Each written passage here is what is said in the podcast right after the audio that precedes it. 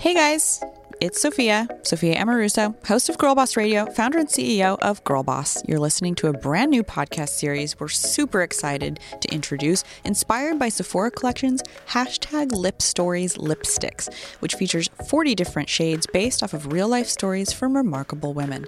Presented by Girl Boss Radio in partnership with Sephora Collection, this podcast takes a deep dive into the wildest adventures and notable memories of some seriously inspiring founders, creators, and thought leaders. Stories that took place while they were out there living their real lives, circling the globe, on an epic road trip with friends, owning their girl boss moment at work, or even just hanging out having fun with their BFFs. You're in for some seriously candid, inspiring, funny stories, and we can't wait to see what hashtag lip stories inspires in you. In this episode, the super cool and my friend, Aurora James, will be talking about growing up as a global citizen, how she lives a spontaneous top down life, and what she does to make Brunch Day special. Hi, I'm Melissa, an editor at Girl Boss, and I was thrilled to sit down with Aurora James. Hi, guys. My name is Aurora James. I'm the creative director of Brother Vellies. So, Brother Vellies is an accessories brand, and I mainly do shoes and bags. And our production is in South Africa, Kenya, Morocco, Ethiopia, Haiti now as well, Mexico, and we do some of our development in Italy, and then we do a transfer of knowledge from Italy to these respective countries. And these are my lip stories. The first thing we spoke about was her global citizenship. Over the last few years, I've really started thinking about myself as a global citizen, and it just kind of happened. I've always been really enchanted by the idea of travel, and I think as an only child, I spent a lot of time growing up like in these really elaborate daydreams of you know these far off places and i used to flip through national geographic and you know imagine myself in all these other places and i grew up with pen pals that my grandma sort of introduced me to and integrated into my life mainly from africa and they were kids that she sponsored and i think it's always made me feel a little bit more connected with everything else that was going on in the world and all of the other kids in different countries around the world. And as I got older, I really kind of said to myself like I need to feel and and be in places that aren't where I am now. I was born in Canada, but then I was raised um, for many years in Jamaica. And then when I was in my early 20s, I went to LA and, and fell in love with someone and ended up basically just staying there. And I've kind of been in America ever since. And I think you know, people think of Canada and America as being so similar. But as a Canadian living in America, I'm like very acutely aware of how completely different they actually are. And in understanding those differences, it also made me want to seek out other cultures even more so. And one of my very first places that I really went to after I moved to New York and didn't really know what I was doing with my life, but was like saving money and I, just like needed to travel. The first place I ever went to in, in Africa was Morocco and then after that Nigeria and and and then Namibia and you know, it was crazy because I would just get it in my mind that I wanted to go to these places and I would really have like next to nothing. And when I say next to nothing, I mean like I would book the flight and then I would save what I had and I would have like maybe like $800 going there. So, you know, I wasn't staying anywhere fancy. I was staying in like little bed and breakfasts and that sort of thing. And a lot of times I would go to places and not even know where I was going to stay. And that was definitely the case with Namibia. I like rented a car and we drove from the capital then out to this coast, this place called Swakopmund. And then from Swakopmund, we wanted to drive to Sossusvlei. And Namibia is this really beautiful, enchanting places with these like epic sand dunes that like crash into the ocean and and along the way I stopped because I wanted to use the restroom and I was with a couple of my friends and we basically got robbed. Not basically, we, we got robbed. And so I lost everything. And I think in those moments and in that moment for me, you're like, wow, I have I, I'm a million miles away from home and I literally have nothing and I have no idea what I'm going to do. I lost my passport. I lost like, you know, my computer, like my stuff, like everything is sort of gone. And I think when you allow yourself to step outside of your comfort zone and something crazy like that happens, it really recontextualizes the rest of your life. And it really kind of makes you think like, how bad is my current situation? And if I can survive in in that moment and get out of there and be okay, like what really is the worst thing that can happen? Like and there's this amazing thing where people, you realize in those moments that people genuinely want to help you. And like we are all connected as humans. A year later, it's like, you know, I'm back in Brooklyn and I am going to my favorite restaurant and I'm trying to get the, the, the, salmon salad and they're like, oh, we don't have that on the menu anymore. And I'm like livid. And then I think to myself, like, you know, you get like wrapped up in these things and and and I'm like, okay, well, at least like this is a very first world problem and I think it's so important for us to travel and like get out of our own comfort zones all the time so that we can recontextualize our everyday life and realize that nothing that's happening is really that bad unless you're actually like under the weather or like sick, you know? And unless you put yourself out there and and and meet other people. I mean, you know, I met so many amazing people along the way and in my travels in Africa and I still continue to do so and like that's the fabric of Brother Vellies. Like they are all the common denominator that has like woven us together and and you know, I know that everything that happens around the world, like we are all connected in that way. We can all like feel each other and each other's essences and and therefore we have to make sure that we think about us as all being one and if we can all really wrap our heads around that our individual lives will also change as well that's what I was just thinking how we would be fools to think that in this country our actions don't affect everyone else. You know, the interesting thing about being a global citizen in in how you think, you know, whether you actually even are a global citizen in the sense that you travel all over the world and whether you think as a global citizen just in your heart and in your mind are actually the same. There's people who are global citizens who don't even travel, but it's the way that they approach life. And I think if you can understand that, you know, a sandstorm that happens in Africa is going to like literally be seen from outer space. If you're looking down at Earth, you can see that sandstorm happening in Africa. You can see that sand coming over and like dumping down on the Amazon, and that sand then acting as like, you know, a foundation for all of the plant life in the Amazon and then the rain coming down and washing that back into the ocean and it getting into like the Atlantic Ocean eventually, you see that it's all cyclical. So when we watch the news and we think like, oh, we don't what's happening over there doesn't affect me, you're wrong. And what's happening here also affects other people. So we have a responsibility to really like look out for each other all over. Because as much as we all think that our existence is insular, it's really not. And I think that year after year, we're going to start seeing that more and more.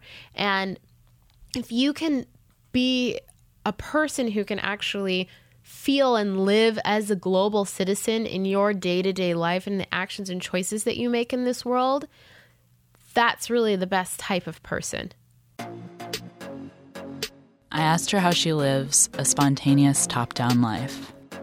I think one of the most magical things about living in LA is that I was sort of able to live this like top down life, you know, with my friends where we would just get on the freeway and drive and it would be like you know, Friday after work, and we would just like hop in a car. And that moment where the week is over and you see your best friend, and you're just like, oh my gosh, yes, you know, and for me, it was like I would get in the car, and we sometimes wouldn't even have a destination planned, and we would just drive.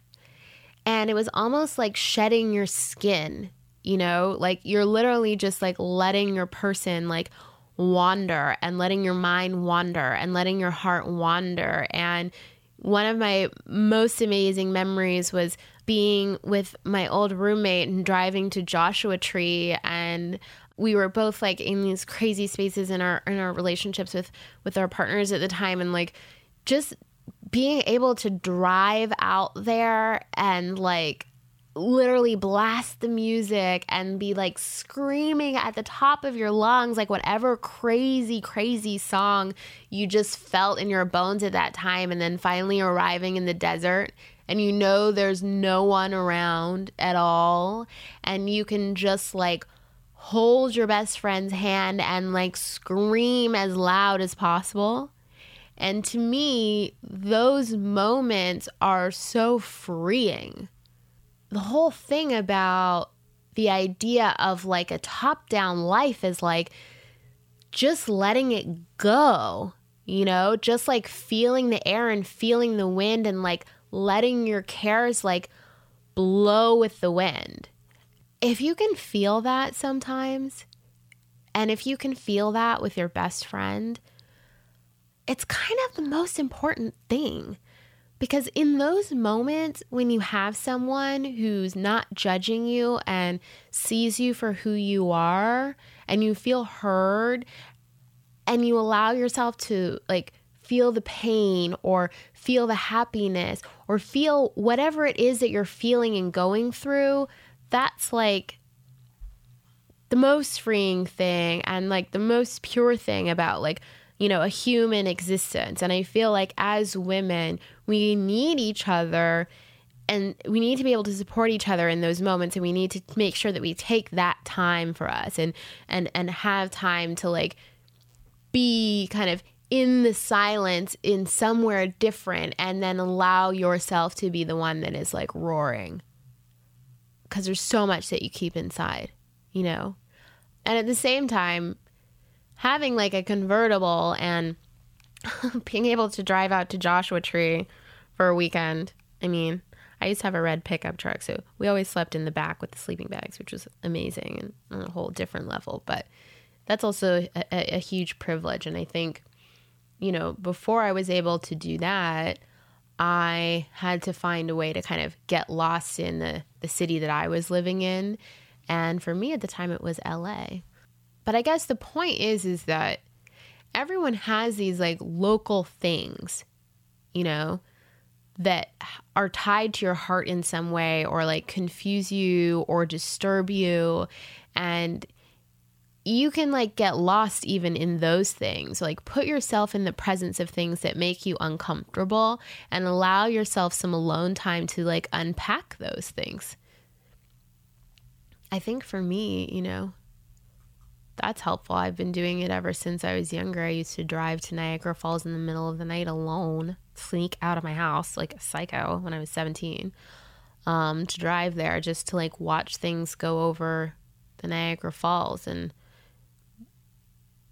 you got to find those moments for yourself um, and like switch off the computer, switch off your phone, find yourself again in that whole thing it's not always going to be a Thelma and Louise moment. You know, sometimes it needs to be a solo moment.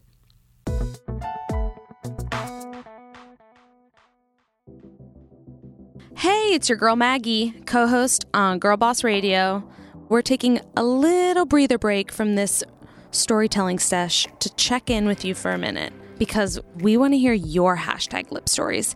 Tell us all about one of those moments that was super inspiring, formative, or life changing, whether it was a epic road trip, a funny encounter with someone you admire, an unforgettable trip to Disneyland, or something seriously awesome that happened at work. Share it with us. Tell us about it. We want to hear. Make sure to use the hashtag lip stories along with the go to beauty essentials that you used. And when you're ready for even more inspo, be sure to check out the actual Sephora collection, hashtag Lip Stories lipsticks, which come in 40 gorgeous shades for every moment of your life brunch, dinner, work, day. The packaging is also incredible. It's inspired by real life stories like the one you're listening to right now, so go check them out on Sephora.com or at the Sephora store nearest you. Now let's go back to our conversation with Aurora James. I asked her how she unwinds on brunch day. So Sunday's my brunch day.